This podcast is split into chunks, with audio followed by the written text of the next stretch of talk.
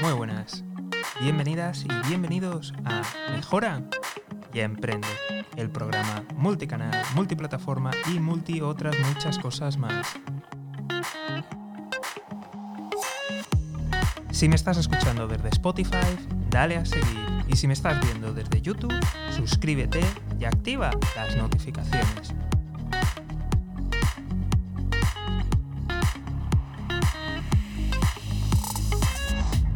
Y en ambos casos, lo más importante de todo. Visita mejorayemprende.com.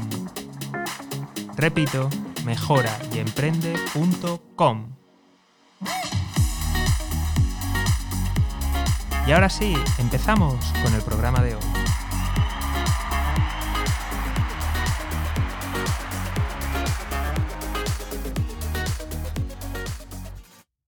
Muy buenas, hoy empezamos el programa de Mejora Empresarial. Para quien no me conozca, me llamo José García. Ya sé que muchas y muchos de vosotros eh, vais a ver tanto el, curso de, emprendedores como el curso de, mejora empresarial y la verdad me parece fantástico, me parece genial que, que queráis aprender y está muy bien. Ahora, ¿por qué he hecho la división? Y es muy importante que, la tengáis en cuenta. Eh, las personas que estáis emprendiendo aún estáis buscando vuestro modelo de negocio, estáis buscando vuestra fuente de, ingresos. Entonces, el foco va a ser ese, va a ser encontrar una fuente estable y sostenible de ingresos. Por el otro lado, la gente que ya tenéis vuestro propio negocio, que lo tenéis eh, más o menos estabilizado desde hace uno o dos años, contáis con una serie de ventajas que hay que explotar. Me refiero, contáis con clientes de verdad, gente que ha pasado la tarjeta de crédito, que se ha gastado el dinerito, y eso es muy importante. Por otro lado, tenéis datos, no cálculos, Excel, no, sino datos reales. Y eso es clave, porque te va a dar una ventaja enorme. Dicho esto, quien quiera ver los dos, encantado, estáis más que invitados a ver los dos cursos. Ahora bien, tener muy en cuenta vuestra situación particular para sacarle el máximo provecho y también para poner entre comillas algunas de las estrategias que van a ir o para el público emprendedor o para el público que ya tenéis vuestro negocio en marcha. Por último, una advertencia para aquellas personas que tengan un negocio pero aún no lo tengan estabilizado. ¿A qué me refiero? Si tienes variaciones de dos cifras o más en condiciones normales, descontando que haya alguna crisis muy seria o algún boom muy serio, eh, en condiciones normales tienes variaciones aún muy grandes, te aconsejo que mires, eh, que, que tu foco sea el curso de emprendedores. Lo digo porque aún no has terminado de encontrar tu modelo de negocio, entonces las estrategias son distintas. Dicho esto, nos vamos a centrar ahora en la mejora empresarial. Así que vamos para allá. Para todas aquellas personas que ya tenéis vuestro negocio, bien seáis autónomos o seáis pymes, tenéis clientes. Creo que una de las primeras tareas es conocerlos bien, porque son personas reales que ya han pagado. No estamos hablando de un Excel, de teorías, no, no, no, no, no. Es gente que ya ha confiado en ti y ha pagado por ello. Así que es el momento de intentar conocerlo mejor. Sé que algunas personas lo, estáis haciendo bien y tenéis datos. Os invito a conocer a vuestra clientela aún más. ¿A qué me refiero? Empezar a saber eh, en qué zona viven. Por ejemplo, pregunta al código postal, porque es una manera muy simple de, controlar a tu, clientela. De este dato también vas a poder saber, eh, a lo mejor no a cierta, pero sí que aproximadamente el ingreso, la clase social, vas a poder saber muchas cosas. Entonces, ir preguntando ese dato, tanto a la gente que, ya conoces, como a la nueva clientela o a la gente que simplemente pasa por tu tienda para preguntar, es muy interesante. Otro dato que debes conocer y que a veces no, no se tiene en cuenta es la edad. Pero claro, si preguntas la edad, dependiendo del país, región, eh, cultura, pues no se lo van a tomar muy bien. Así que la mejor forma que puedes hacerlo es preguntando fecha de nacimiento. ¿Qué pasa a las personas que puede ser que tengan cierta resistencia? Pues muy simple. Crea un regalo para todas aquellas personas que cumplen años. De esta forma te vas a evitar resistencias y vas a poder conocer un poquito más a tu clientela. Otro dato que te podría ser de gran utilidad es conocer en qué redes sociales pasan más tiempo tu clientela o qué revistas. Pregúntale a la gente en qué redes sociales consultan, eh, a qué gente siguen, qué cuentas, para ir haciéndote una idea. Pregúntales, interésate. ¿Por qué? Porque de esta forma vas a saber dónde debes de poner tu foco a la hora de crear contenido y luego a la hora de hacer publicidad en esas redes sociales. También te pediría que pases de fuerza de ventas a fuerza de marketing. ¿A qué me refiero con todo esto? Eh, normalmente tenemos una mentalidad vendedora, un tanto cortoplacista, no miramos a largo, eh, solemos pedir información para automáticamente empezar a, a, bombardear, para intentar buscar que nuestras acciones tengan un resultado inmediato o al corto plazo y nos olvidamos de las acciones que son importantes a medio y largo plazo que podrían darnos una ventaja competitiva enorme. La gente está ya muy saturada, entonces te invito a que por favor trates de conocer a tu clientela más allá del negocio, más allá de la pura transacción, porque esto te va a dar grandes ideas, nuevas estrategias que te van a ser muy eficaces y muy eficientes. Para ello, creo que sería fantástico que no solamente te involucres tú. A ver, si eres un autónomo una micropyme, pues no tienes a nadie más, lo vas a hacer tú solo. Pero si tienes empleados es muy importante que trates de implicarles, de que trates de concienciar a toda la empresa, a todos los empleados y empleadas de la empresa para que trabajen en este sentido, para que presten atención. Por ejemplo, si prestáis atención, podríais descubrir que las personas que son clientes vuestras son personas que son muy fanáticas del fútbol y de un equipo concreto, a lo mejor del equipo de la ciudad. Pues oye, eso te da una idea de que a lo mejor buscando algún patrocinio o a lo mejor contratando a alguno de los jugadores del club de fútbol para que salga en vuestro spot os podría ayudar mucho. Todo este tipo de estrategias más imaginativas solamente pueden surgir de la búsqueda y de la intención tenéis que prestar atención, tenéis que abrir muy bien los ojos, que abrir muy bien los oídos, tenéis que preguntar, tenéis que escuchar, tenéis que hablar, tenéis que relacionaros. Tenéis que, por ejemplo, coger y en las redes sociales de, de vuestros clientes, mirar en las que podáis a qué otra gente están siguiendo. Porque eso también os puede dar ideas de, por ejemplo, a la hora de hacer marketing de influencers, eh, a qué influencers siguen Quizá haya algún influencer local o regional que, seguramente no os cobre mucho o incluso es posible que no os cobre nada y que simplemente eh, haciendo un servicio o regalándole algo hable de vosotros y tenga un impacto. Es muy importante todo esto. Yo ya sé que muchas y muchos de vosotros conocéis el marketing tradicional y sabéis hacer el Bayer persona, pero vivimos tiempos realmente turbulentos, tiempos donde hay una fuerte competencia y tenemos que diferenciarnos. Tenemos que ser muy cuidadosos con nuestro marketing. Así que tenemos que dar justamente en el clavo. Y para dar justamente en el clavo necesitamos conocer a nuestra clientela más allá.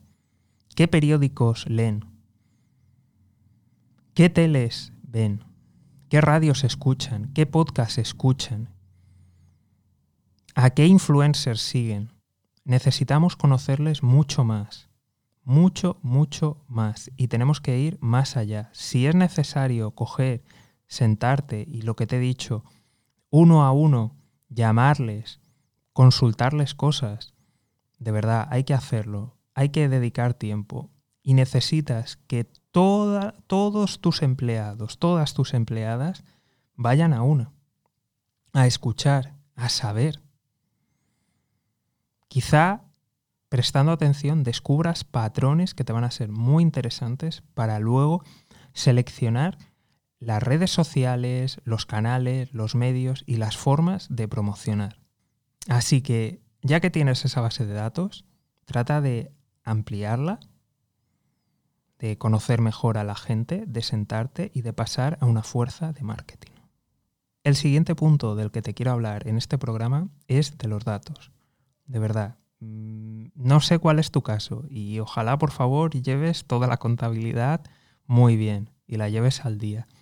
Pero te sorprendería saber en empresas pequeñas, autónomos, medianas, incluso empresas bastante potentes que facturan, el descalabro, el descontrol total que llevan en sus cuentas, en los datos, en los números, en las cifras. Es terrible. Muchas empresas a día de hoy se mantienen única y exclusivamente por la inercia. Y ante cualquier mínimo imprevisto, vamos, eh, se, podrían ir, se podrían ir fuera.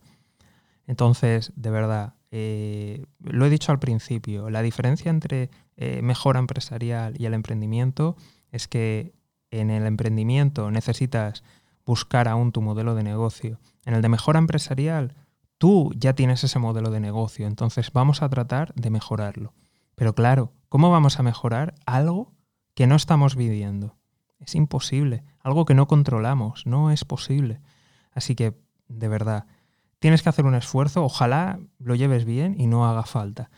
Pero si no lo estás haciendo, tienes que comprometerte a llevar bien tus cuentas, a llevar bien tus números, a saber qué indicadores tienes que prestar máxima atención. Voy a contarte una historia real y es algo más que una simple batallita. Me ha pasado con, con gente, no, no diré nombre ni nada, pero me ha pasado con, gente que, me ha pedido consejos sobre su negocio y, les he preguntado sobre datos. Y me doy cuenta de que muchísima gente está llevando su, contabilidad, se cree que es simplemente cumplir con Hacienda y, punto. O sea, cumplir con la administración pública, pagar los impuestos y poco más. Así que hasta que no tienen que hacer algún pago o alguna declaración, se olvidan de todo y, y aquí alegría, o sea, mientras haya dinero en la caja, no nos preocupamos de nada. No, no, no, no, no, no, no, no. Para nada. Necesitas llevar esa contabilidad bien, pero la necesitas no solamente para cumplir tus obligaciones tributarias, sino por ti mismo, para poder tomar decisiones y para poder actuar. Sin datos vamos a ciegas, así que por favor, primero de todo, llevar los datos actualizados. Eso es fundamental.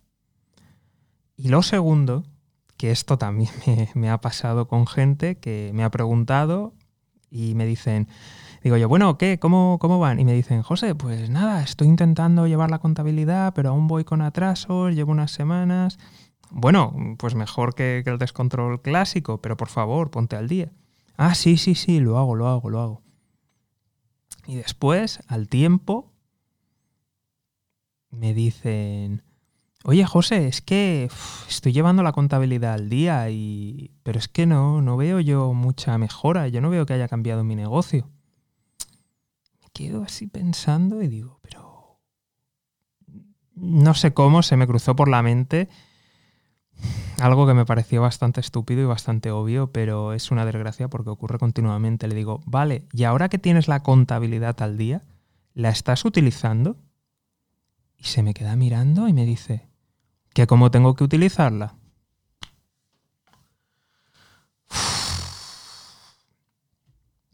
A ver, paso uno, cuentas al día, los datos al día, tener la información.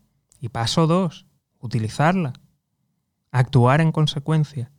Una de las formas más, más simples, más sencillas, es eh, llevar eh, contabilidad eh, semanal y comparar con periodos de de ese mismo número de semana con el año anterior y ver las desviaciones.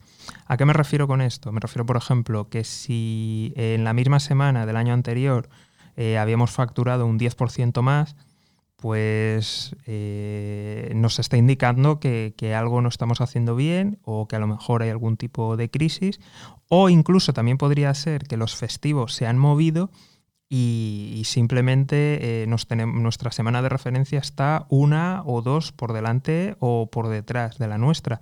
Pero de esta forma nos va a permitir eh, detectar cualquier variación rápidamente en una semana para saber que, tenemos que tomar medidas y que tenemos que tomar acciones. Esto es una forma, pero hay muchas más formas. Eh, por ejemplo, planificar los, años, eh, planificar o los años o las temporadas y decir, vale, ¿cuáles son los objetivos que queremos? Queremos crecer un 5% al mes. ¿Cuánto tenemos que ir creciendo cada mes? Eh, de verdad, necesitas los datos para marcarte objetivos y también para ver si hay desviaciones e intentar corregirlas lo antes posible. Si no, de esta forma, imagínate que solamente te preparas cuando tienes que hacer algún tipo de, declaración, eh, imagínate que tienes que hacer el, IVA trimestral o mensual, eh, ¿qué, va a pasar? O sea, te, simplemente te vas a dar cuenta de que estás yendo mal cuando han pasado tres meses o cuando ha pasado un mes, o incluso algunas personas que a esas declaraciones no hacen mucho caso y solamente se centran en los cierres finales a final de año. O sea, a final de año miras las cuentas y dices, pues este año eh, estamos yendo un 25% por debajo que el año anterior. ¿Qué? ¿A, esa altura puedes hacer algo? ¿Puedes rectificar? No, necesitas llevar los datos, necesitas llevar una contabilidad, necesitas eh, llevar un registro de todo, necesitas planificar. Así, de esa forma, cuando hay algún tipo de desviación, puedes corregir lo antes posible, porque si no, de que te des cuenta ya será demasiado tarde. Y esto estoy hablando de gente que, medianamente cumpla las cosas, que hay otros que, son peores y vamos, o sea, control total y absoluta, o sea, vamos, descontrol total y absoluto, o sea, terrible, terrible. Entonces, por favor, de verdad, datos y tomar acciones en función de esos datos. Y el último punto con el que me gustaría cerrar el programa es que revises tus motivaciones. Eh, existen por ahí las estadísticas que muchos negocios cierran a, los cinco años. Podríamos pensar en que a lo mejor los modelos no, han ido, no han funcionado, o sea, podríamos encontrar muchas causas externas. Pero existe por ahí eh, la teoría de que existe una causa interna y es que el emprendedor o la emprendedora se ha quemado. Esto es algo que, veo habitualmente, veo a, la gente que lleva sus negocios, sus empresas, y es que las cosas a lo mejor no, han salido como, como ellos esperaban, no han ido en la trayectoria que ellos querían, y en cierta manera se van abandonando. O sea, cuando tú te encuentras una empresa o un negocio que, no va bien, no suele ser cosas de, la noche a la mañana, no suelen ser cosas de, de un día para el otro eh, requiere una cierta, una cierta dejadez en el sentido de que todos lo vemos, todos vemos que las cosas no van, pero luego tenemos que acudir a nosotros mismos, a nuestra motivación, nuestras inquietudes, que son las que nos hacen reaccionar, movernos, cambiar y tomar acción. Yo conozco a, gente que, lleva años en, el negocio y a veces cuando les, pregunto por, temas muy simples en contabilidad, muy simples en números, me dicen, José, es que a mí nadie me ha enseñado. Y yo les digo con incredulidad, ya, pero eh, llevas más de 10 años en los negocios. Deberías de haberte preocupado tú un poquito de buscar las cosas. Porque yo entiendo que, no sepas, que a veces pues eh, se empiece como se empiece, pero si en 10 años no te has leído un libro de contabilidad, no has visto un vídeo de contabilidad y no te has preocupado, perdona, tú eres ese culpable. Y esto no viene de, un día, porque me puedes decir, es que al principio buscaba el modelo de negocio, vale. Es que luego vino una crisis, vale. Es que luego me lié con otras cosas, vale. Pero en 10 años no has tenido tiempo. No, no es que no hayas tenido tiempo. Es que tienes otras prioridades y no has querido hacerlo. Entonces, hablamos de la voluntad. Entonces, de la misma forma que tú trabajas en el día a día, tienes que darte cuenta que necesitas trabajar aspectos empresariales que quizá no te gustan tanto, te son desagradables, pero que son claves. Y tienes que formarte y tienes que dedicar tiempo. Y si no es así, tendrás que tener el dinero y los recursos para contratar a una persona que se encargue. No hay otra. Hacer el avestruz no te va a llevar a ningún lado. Entonces, por eso vuelvo a repetir, tienes que encontrar tu motivación. de verdad. Tienes que volver a conectar con esa motivación que te hizo emprender, por algún motivo. Yo sé que mucha gente a lo mejor ha emprendido simple y llanamente porque no tenía opción, por miedo, pero aún así hay algún tipo de motivación en positivo que le ha impulsado. Querían una vida mejor, querían dar una vida mejor a su familia, querían algo más. Hay algo concreto. Tu obligación es volver a conectar con esa motivación. Vuélvete a animar, vuélvete a ilusionar. Porque de verdad, de nada sirve, y esto es algo que estoy harto de ver. He visto a gente ir a buenos cursos, buenos programas, que les han dado claves, eh, la gente ha salido súper motivada, han hecho planes de negocio, planes de transformación, planes de mejora empresarial, y al mes eh, ya estaban en el cajón y nadie había hecho nada. Entonces, es una auténtica desgracia. Desgracia para ti, para las personas que han dado esa formación y sobre todo una desgracia para la sociedad, en términos de empleo, en términos de impuestos, en términos de negocios.